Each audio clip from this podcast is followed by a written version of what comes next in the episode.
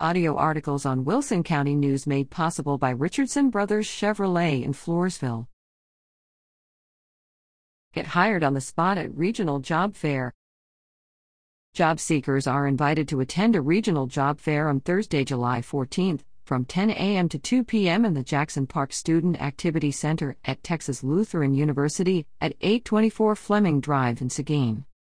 This free event will feature approximately 35 employers ready to hire for immediate openings, from entry and intermediate to advanced level positions in a variety of industries, including manufacturing, government, healthcare, education, retail, and more.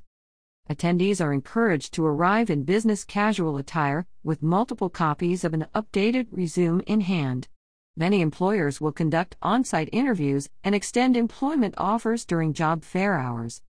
For more information, follow the new Braunfels EDC, Schertz EDC, or Seguin EDC on Facebook, Twitter, or LinkedIn.